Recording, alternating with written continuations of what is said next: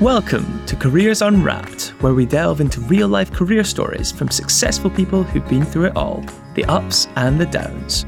We'll get their raw, honest, actionable advice and be the careers talk they wish they'd had when they started out. As someone who has had a varied career, from soldier to salesman, expedition leader to entrepreneur, he knows firsthand that your career doesn't always lead you where you expect it to. Here's your host, Mark Fawcett. So, hello and welcome to Careers Unwrapped. I'm your host, Mark Fawcett, and with me today is Sarah Black-Smith. And Sarah's the general manager of motion control at Siemens Digital Industries, and her career with Siemens spans almost 20 years now. So, she's also an industry advisor, she's a visiting fellow at Cranfield University. And hopefully, Sarah, we're talking honestly about her career highs and her lows, about working as a leader in engineering, offering perhaps some inspiration, maybe some reassurance for those of you who are just figuring out your own careers. So, Sarah, welcome to the show. Thank you so much for having me, Mark. I think for a bit of context, first of all, Sarah, what is motion control for all of us here? Yes. Okay, so if I maybe start with the digital industries bit. So, Siemens is a tech company so we sell hardware and software that helps factories and industry basically automate processes, be more competitive. So yeah, one part of that is motion control business unit, which is I'm responsible for. And so we have products that range from CNC controllers through to drives and inverters that basically control motion, control the output of a motor. So an example being baggage handling. So if any of you have been on holiday recently through one of the terminals in Manchester Airport, for example, then drives control the baggage handling system. So getting your bag through the control of drives, but uh, through the control of motors. So it enables you to save energy, but also to obviously control the speed. So everything's not running at the same speed all the time. You're controlling the motor. So yeah, so it's a suite of, of products that I look after around sort of two areas, really. So yeah, it's ace.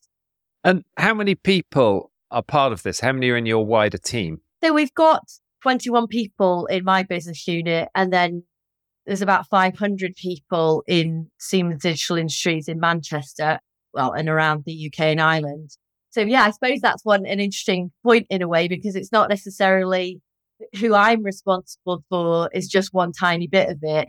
And actually it's the interface with all of the different areas that you need to be successful. So We've got our customer business center colleagues, we've got our sales colleagues, for example, and I need to be working well together with all of those people in order to be successful. It's not just about having the people that are directly reporting into me. So, but yeah, it's, interesting dynamics to, and lots of different people to meet and develop, develop good relationships with, which I think is key in anywhere you're working. And what are you working on at the moment? if you're allowed to tell us, what's in your in tray in the week ahead? So, a lot of my work is working together with our partners. So, we go to market with a number of different companies that are partnering with Siemens Digital Industries. So, I'll be talk to those people quite a lot. I'm going on. We have one of our customers, BAE Systems, who manufacture defense equipment so they're coming into our Congleton factory for a visit. So I'll be going over to support that and do an introduction. So yeah, a mix of going in the office for, for visits and things, meeting with customers, and then other topics around with our HQ, for example, like a call with our HQ to sort of uh, review our progress and where we're up to, where we need support and where we need to do make improvements and things like that. So it's a bit of a, a mixed bag of things. And does that also give you commercial, financial responsibilities in the role as well? Yeah. So um, I have two colleagues that work alongside me who are responsible, uh, who are commercial partners, if you like. But ultimately, yeah, we've got, I've got profit and loss responsibility for the business unit that I look after. But a lot of it is done, like I say, with the support of, of others to make sure that they can translate some of that for me and help me make the right decisions and that we can bring the right people in to make those decisions as well. So yeah, it's uh, spans quite a lot of stuff that, as the guest, the title would give you general managers. There's fair few bits to it, which I I've only been in this role for a year and I moved from a manufacturing role. And so it was massively different coming into what's more of a sales and business unit lead role. So it was a big shock to the system. I think it's something that we often surprise people with is that when we're talking to people in engineering roles, those might be software, hardware engineering roles, that it becomes far more than that. It becomes far more than being the engineer. It's about relationship building. There's commercial aspects, there's sales aspects to it. As you say, P&L, so there's business leadership aspects to it. When you started out, is that sort of breadth of opportunity something you were aware of? No, when I started and when I originally picked what I was going to do at A levels, it was completely based on wanting to become a mechanic in an F1 team. so I was like, I picked maths and physics at A level and French. It was a bit random. And yeah, so I picked those because I wanted to do mechanical engineering because I thought that that was what I needed to do to be able to bag one of those roles. So that didn't go to plan, but we could talk about that later. But really did not know when I part of the year and I had to do a year in industry when I was at university and I joined Siemens at that point as an intern effectively.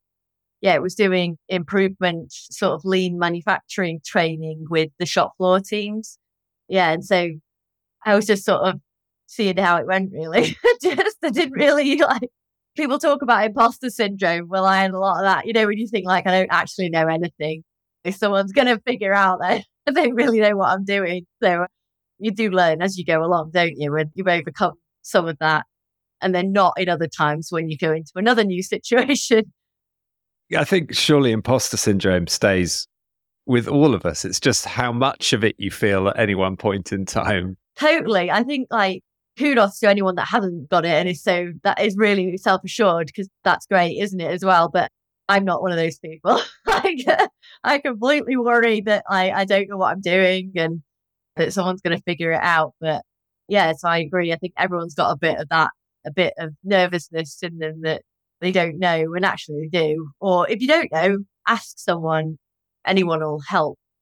Certainly, that's the, the attitude and in, in where I work. That ask any questions and we'll we'll figure it out together. So I'm all in for teamwork. I'm not one of these I couldn't be an individual contributor, you know, just solely relying on doing your own thing. I much prefer, and everyone's different, but I, I much prefer working together in teams. If we've got a big challenge or vice versa, but if we've got a big challenge, for example, say we've got um, a, find some productivity savings in my last role, we always had really quite tough targets. I didn't tend to panic about it because I thought, well, figure it out together. You know, it's not all on me to figure it out because that's why we've got everybody here so that we could all work together. So there's always people around you that will be able to help you if you ask for help.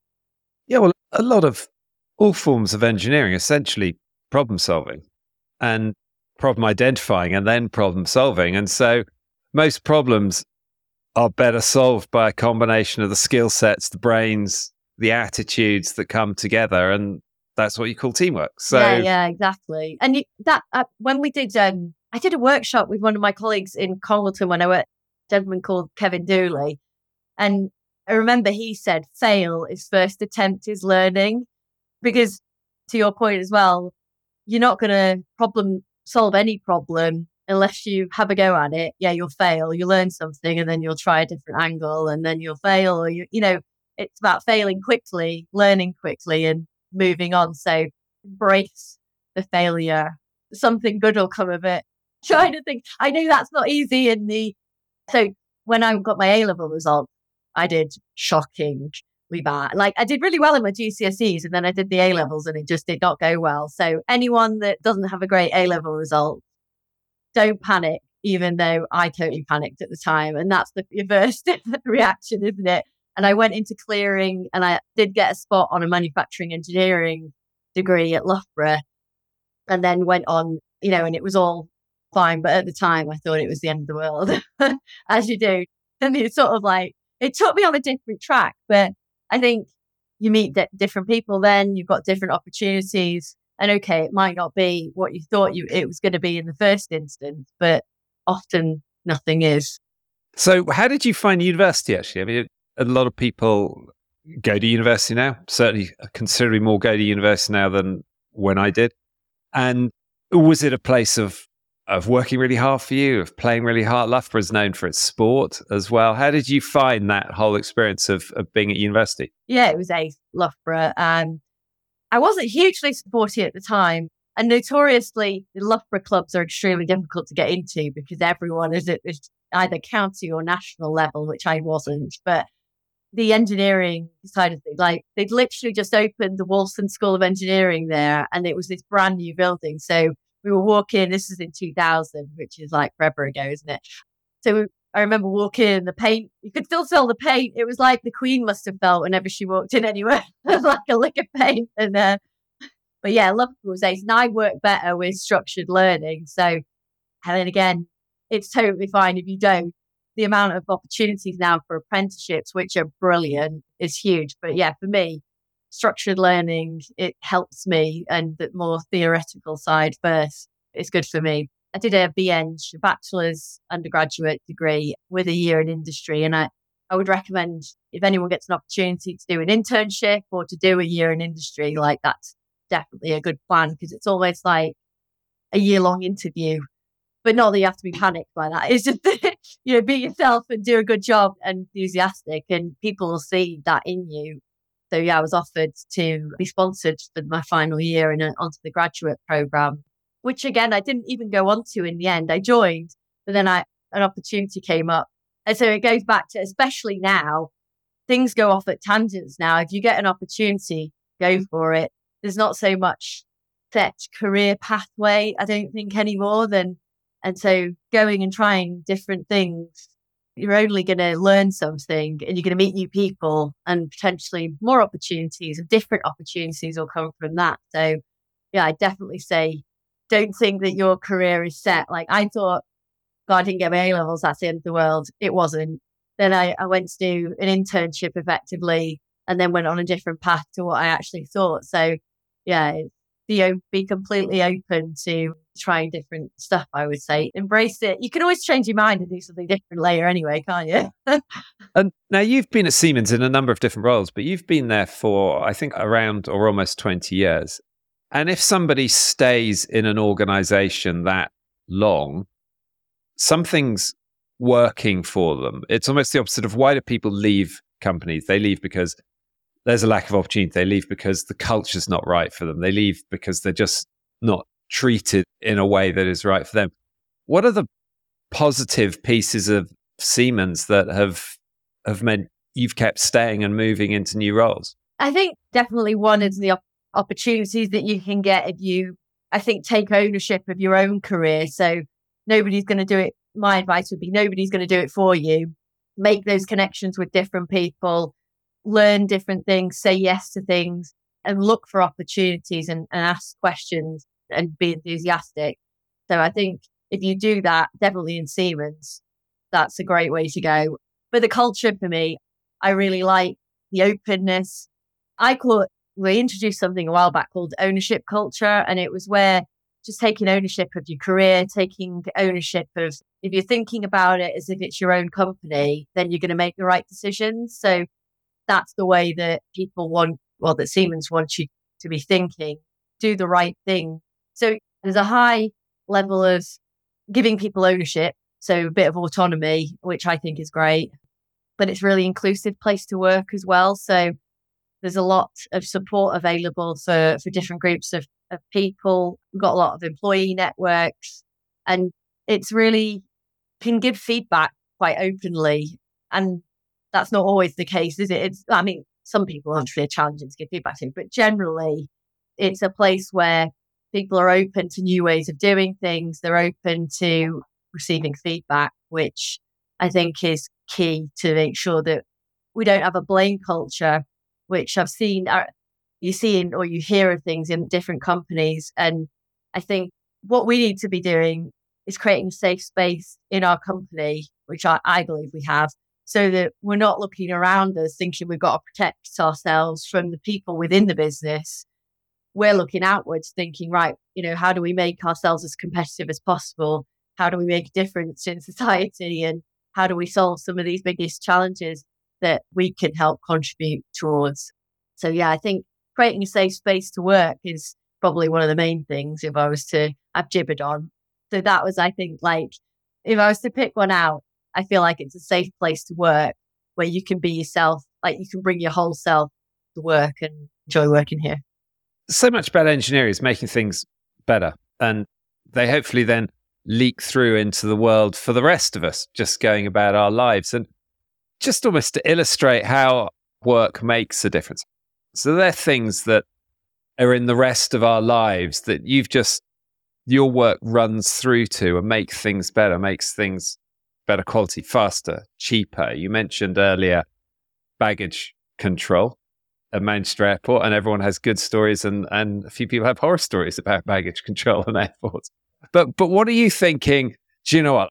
I made a difference there. My team made a difference. That's a good question. I think I would probably because I've spent more time in manufacturing. I feel that one, if you're we're one using our own technology within the factory. If you've ever been to Congleton, so if anyone, I hadn't heard of Congleton before I started working there 11 years ago, but it's just 40 minutes south of Manchester. And with one of our factories is based in Congleton. There's about 500 people work there. And it, we in that factory class ourselves as, you know, trying to manufacture Siemens portfolio using Siemens portfolio. So, i.e., we're utilizing our own tech wherever possible to give ourselves the advantage that all of our customers get. So, and through using that, you make yourself more efficient and more productive. And ultimately, what for me, what it's all about is remaining competitive, keeping manufacturing in the UK and keeping those 500 people in a job for generations to come. That factory's been there for 1971, it was established. So what's that? So I'm crap at maths, believe it or not, like 50 odd years. And we want it to be there for another 50 odd years, making the latest portfolio of drives and inverters. And so for me, it's making UK PLC as competitive as, as possible. So if that's putting an inverter on a motor or a drive on a motor that makes it more efficient, that means your energy costs are being reduced, which means then you're paying less for energy, which in today's prices, every little it can go a, a long way. Um, whether it's automating parts of factories. So there's a lot of portfolio that we sell in, in DI where you're making, you're able then to automate things that people then don't have to spend time on. And then they can spend time on more value adding parts that, you know, parts of their role that they need to work on. Or they can save money on the processes, which reduces costs to the end users of whatever it is they're manufacturing. But again, it's keeping sustainable business and making us in the UK as profitable and as competitive as possible so that we keep manufacturing here. We keep jobs for all of the fantastic people that are listening to this podcast and make sure there's a great future for the UK to be making things because it's really important. And during COVID, where it was highlighted our lack of manufacturing ability in certain areas. And there's a huge opportunity for us to grow the manufacturing industry and some fantastic people and amazing opportunities for engineers and potential engineers of the future to to join us and keep the UK a fantastic place to work, which I think it is. We come up with fantastic innovations and new ways of doing things, like you mentioned before. So we need to keep doing that. We need to keep putting new tech in, whichever whoever's tech it might be, and whoever working together to solve some of these big problems. But I'm keen on UK manufacturing. I think that interestingly connects to a question that we had sent in by one of our listeners, a career starter themselves, which is that in a competitive and technology driven field, how do you and your team actually stay at the forefront of innovation? I mean, for us in the region, we're more of a sales um, function. But ultimately, even in sales, it's about thinking, right, how can we do things differently? How do we need to change our messaging? And what new technologies are coming out from our HQ that we can say, right, what's the value in this to our customers? Um, but from a manufacturing point of view, it's in in our Congleton factory, if I take it for example, we've got an innovations manager whose sole job it is to look at, you know, make sure that one we're creating an environment where people can be creative. So the R and D team in in Congleton has Fridays, uh, like not off, but they have like fun Fridays where they just do different activities, try and stimulate different ways of doing things, so that you come up with new ways of thinking. And similarly with the manufacturing team, I mean, it's a bit more controlled because you sort of you're working within processes that need to be approved. But yeah, putting people in those different scenarios and different ways that they wouldn't normally work so that you can try and stimulate, right? Well, let's move people around so that you can see a new process that's not a new process, a process brand new to your eyes and see, well, does what we're doing here make sense? Like, is there any ways that you would, you'd look at it and go, why on earth are we doing it like that? We can cut that bit out completely and we can start again. So I think, as always with me, it tends to come back to the people. Like, are you creating an environment where people can be creative, where they can think differently, where they're not, where you're protecting people from any pressures that they might be coming from the HQ? You've got that environment where people feel safe again, where they, because ultimately, if we don't feel safe, we're not going to be creative because we're going to be too worried about the things that are going on around us and not being able to focus on doing something different and thinking of new ways of working. Does that answer your question? Yeah. I know that one of, and this links into to what you're saying. I know one of your passions, a mission almost, is to get more women and girls into engineering. Let's start with your, what are you doing about that? What do you get involved with? Yeah. So we run different sessions with, for example, our Siemens Mobility team do a lot of having days where we bring girls from different universities in and we run sessions. So I've been involved in a number of those. Similarly, we have a lot of competitions, not just for girls, but for students coming from universities. And there's a lot more girls than there used to be, which is fantastic. So helping to, I do like, you know, do intros and stuff. And then as a mentor for quite a few people as well. So I do like quite a lot of mentoring for different, again, not just for, women, but for, for men as well.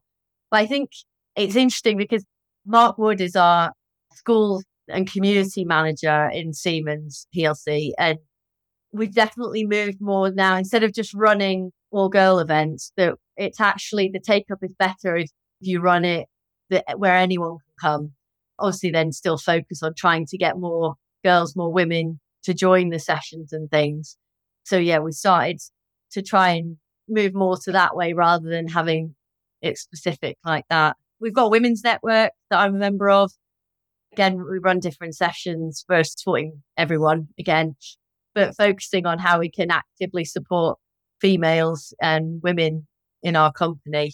Yeah, and in the past we've run like when I was at Congleton, we used to run like this stick explosion uh, exercise event, you know, just like activities where we'd get girls in and talk them through about what careers are open to you, what are they interested in doing, what would a career in engineering or in manufacturing look like? So yeah, there's a raft, I guess. That's what that's just a, a small bit of what you're doing personally, a small bit of what Siemens are doing overall. We know that across the UK, and you are quite sort of strong almost in your passion for UK manufacturing, UK PLC, and that side of things. There are statistics report from government sector otherwise saying that we're going to be well over 100,000 short in terms of the number of engineers that we need just in the next few years. And engineering is, it still has a reputation for, and statistically, it is quite male dominated, quite white male dominated. What do you think needs to happen at a, a bigger level, a sector level, even a government level to encourage more young people to go down a path which is going to lead them into these sort of sectors? I mean, personally, I feel like the more role models that we can highlight, the better, you know, because, and that then, but it's also when you're talking about schools and careers advice for kids, like you mentioned before, you know, it's not fantastic. But even in the school, I think it's one, it's partly government, but one, it's partly companies, companies going in, partnering with schools and making them aware of what is available. What could a career look like for you in engineering? But doing that a lot earlier. So I can't remember where I heard it, but almost down to primary school level, you have to get get to kids really early, sort of influence where they they'll see themselves to influence because there's so many bloody stereotypes, isn't there? Now, like there, there, are, like you know, we still got it in the language that we use. If someone says a doctor, you think it's a male straight away, don't you? Because it's been ingrained. Like I even think like that because you just you're so used to it. So part of it is cultural, and and all of us recognizing the language that we're using, and that we don't automatically assume that an engineer equals a man, and that when we're talking to really young kids, that we get rid of the genders when we're talking about any role, not just an engineering one. So yeah, I think starting really early at schools, putting engineering front and center, all of the STEM side of things, like right from that younger years. This is my personal view. So like, is anyone listening for all the schools and that? But because when you go into schools, I think we've had examples where you offer to provide, for example, equipment for doing different things, but the teachers then don't know how to use them. So if they don't know how to use them, you can donate as much equipment as you like, but it ain't going to get used because they'll, it's like any of us. If you don't know how to do something and you've not been shown, you'll just be like, oh, we'll just leave that on the shelf over there. And if anyone eventually does know how to use it, then we'll, it's making sure that it's not just equipment, it's putting in place the training, the mentoring for the teachers that are in the schools, as well as putting in all of the right courses and the right, just showing people what's available at a really young age and influencing that and getting to the parents as well, because they also, it's going to take ages to change the culture. Is that I was talking to a lady in whose background she comes from, I think it's Iran. And in Iran, it might be Afghanistan. It was I think it was Iran. One of the this country that she came from, the norm, there was no gender assigned to any role. So everyone, women in the, they would look to do any of the same roles that men would typically apply for or decide to go for. Whereas obviously in this country, it's completely different, isn't it? We're so used, anyone can apply for different stuff now, but if an industry, you know, like construction, like engineering is just completely full of men and that's your automatic bias is that that's a man's job. And lots of mm. people in these industries still probably think it makes it really difficult to one, encourage anyone to go into it. And then when they get into it, the few people that do go into it are still experiencing those biases, then it's not really a place where you feel safe, is it? Have you had to face up to that sort of bias at any point? I mean, you have instances of, of things. I think at, by and large, Siemens is a great place to work, but ultimately there are pe- pockets of people anywhere, aren't there, that yeah don't do things in the right way. I mean, there was one instance I was over in Germany and someone was shaking everybody's hand, and it was a big but big group of blokes, and I was the only woman, and he didn't shake my hand. And I don't know if that was because one, you thought I was a secretary, in which case, though, why would you not shake someone's hand anyway that was that? And I remember it to this day because it annoys you now. I'd say a different word then, but I won't because we're on a podcast. But I mean, that's a small instance, but it makes you feel excluded. It makes you feel like you're not part of the gang. And so you think it doesn't really make you feel good about yourself and you don't. I didn't say anything because again, it's difficult to, isn't it? And well, I probably would now. Put my hand down and be like, Hi, I'm Sarah. But you say small incident now. It obviously wasn't a small incident because it's still very much stuck in your head. And and if you're talking also about younger girls, young women looking at entry points to different careers, and that one little thing happens that somebody may not even notice that they did, that can be enough a trigger to say, forget it. I don't want to go down that route. So there are many cultural issues that do just put stoppers on younger students saying, I'm not that type of person. I'm not mathsy. I'm not engineering. It's just they rule things out like that, let alone if they come across rude idiots like you met. But I think uh, it's just a touch upon what you said there about, I think, you know, someone thinks like, oh, I'm not mathsy. Then I was reading, I read this book by Carol Dweck and Siemens has gone all in for the growth mindset. But it really hit home for me because it's like, that where you are now is just the beginning. You can learn anything that you want to. And it, it's all about putting the effort in. It's all about asking people for help and having that passion and throwing yourself into it and not thinking, right, the skills that I have right now, oh, they're the things that I'm good at. And so that's what I've got to do. Actually thinking, okay, there's something over there you don't know anything about. But if you put your mind to it and you fail and you keep going and you try a different way and you fail, yeah, you learn something and then you keep going, then you can do whatever you want.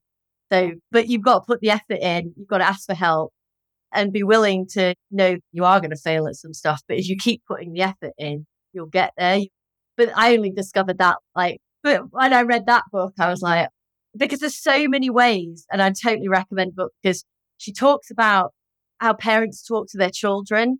So, for example, can't think of an example now, I've got to say it, but like, yeah, it's not praising the outcome, it's praising the effort.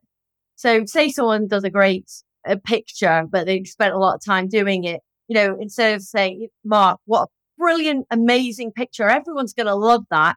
That could sell a, a gallery. It's so fantastic. Actually, Mark, that is amazing. The amount of effort that you must have put in to that, you know, it's amazing that you've just gone back to it. You've tweaked, you've seen that you could get maybe a different shading over here, and then you've thought about it, and then you've gone back to it again, and you've really worked so hard at that. And the difference between those, you know, whereas like you might have come away from the first one thinking, oh my God, art. I have to be good at art. Art is the main thing that I am good at because someone's told me I'm good at it. And I, had a really good result. But actually, it was the effort that you put it. You know, mm. if you praise the effort, you can apply that to anything else. Yeah. So I really like that. I love that way of thinking, which, yeah, wasn't my way of thinking before. I like. And what skills then do you think you've got now that you've developed since your Loughborough University days that maybe you, you didn't think you'd either need or didn't think you were skilled in that area? Yeah, I think people skills. So being able to develop relationships with people, being able to give constructive and effective feedback. That if people can master that or work really hard on that, it would serve you no end because no matter where you go in wherever business, whatever industry, ultimately you're dealing with people and you're developing relationships with people and you need to be able to communicate well, you know, admit when you're wrong.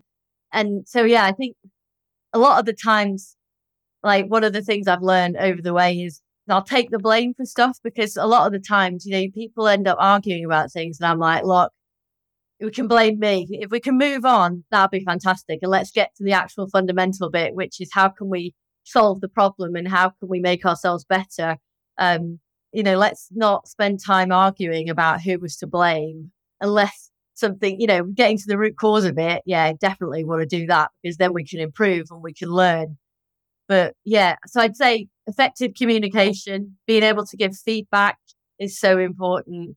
I think they're the main ones working with people and figuring out that you have to be different in different situations. So it depends, everyone's different. So you have to have that situational awareness. You can't just go into every meeting or every scenario and be exactly the same. You have to figure out the room, you have to figure out who you're working with, how do they best work, and figuring out yourself. How do you work best? What works for you and what doesn't? but be open about that and communicate it. And then you can figure it out with those people and give them feedback and be open to receiving feedback. Because I think when most of us hear the words like, oh, you know, can we have a chat? I need to give you some feedback. Like, dreadful. Dread fills you, doesn't it? You're like, oh my sweet life, what is this going to be?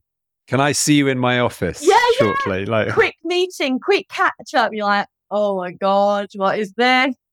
And do you think there are if your 20 year old self could see you now, do you think there are things they would be surprised by in, in a good way? I think more confident than I was then.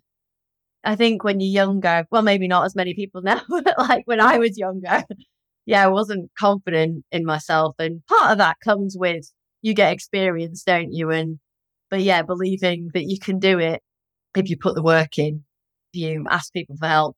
So yeah, I think oh my God, I can't believe she's more, well, not fully confident. There's always something, isn't there? Like we said, but yeah, I'm a lot more confident than I used to be anyway. And are you still following the F1 that got you interested in the first place? I took a dip when there was no overtaking. So there was a period in F1 where there was just no overtaking. And anyway, in the last year, my husband Colin and I have, have really got back into it. So yeah, like, because I used to go all the time. We used to go to Silverstone Grand Prix, me and my sister. And then I just lost interest. And then, yeah, we've picked it up in the last year. So not, we're all, me and we're big Alonso fans, like rooting for Aston Martin all the time. So yeah. Yeah. And Lewis Hamilton, of course, has set up an initiative over the last couple of years to try and encourage people from certainly less represented communities in F1 to understand about opportunities and career pathways. And so there are so many organizations and companies trying to show actually how routes into engineering in all of its forms software engineering hardware engineering everything around that can be a fascinating route to take because it's not just about being the more scientifically sort of focused engineer. It's about as you do now it's commercial skills it's people skills.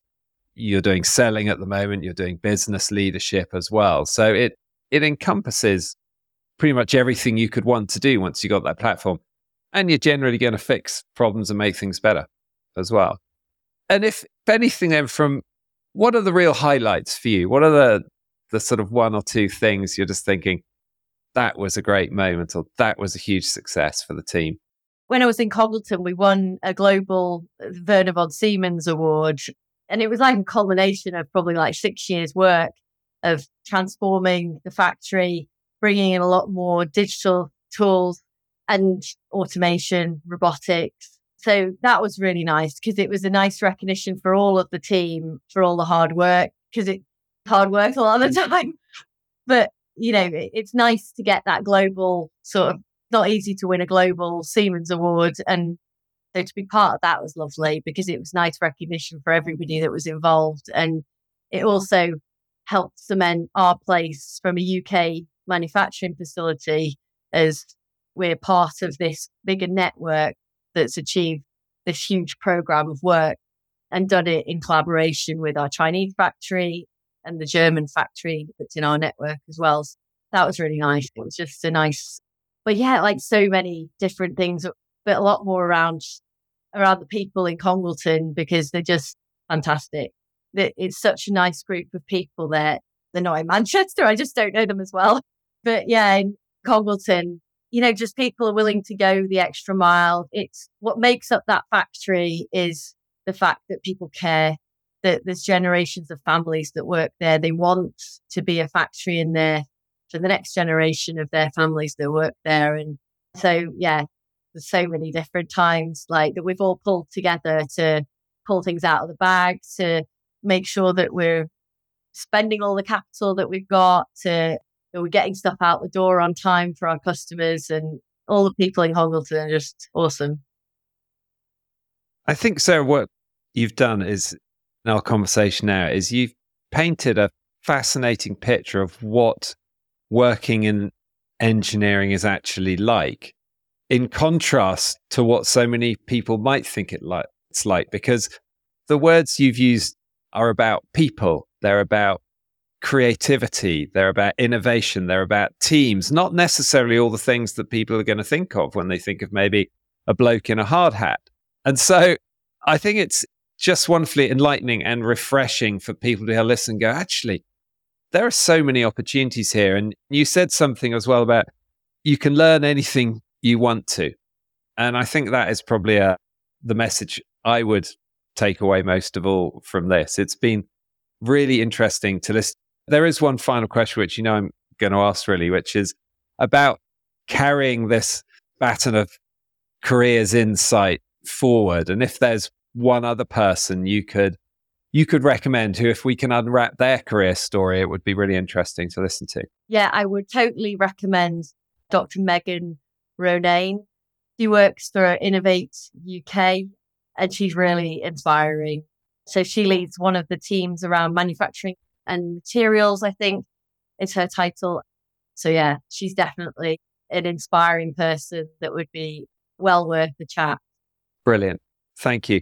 Sarah, it's nice to have met you today. Thank you for your time. It's been really interesting and lovely to have you on the show. Thank you for having me. It's been a pleasure. This podcast is sponsored by We Are Futures. To find out more about We Are Futures and how we can introduce your brand, business, or organization to the mass markets of tomorrow, visit www.wearefutures.com. Make sure to search for Careers Unwrapped in Apple Podcasts, Spotify, Google Podcasts, or anywhere else podcasts are found. Remember to click subscribe so you don't miss out on any future episodes. On behalf of the team here at We Are Futures, thanks for listening.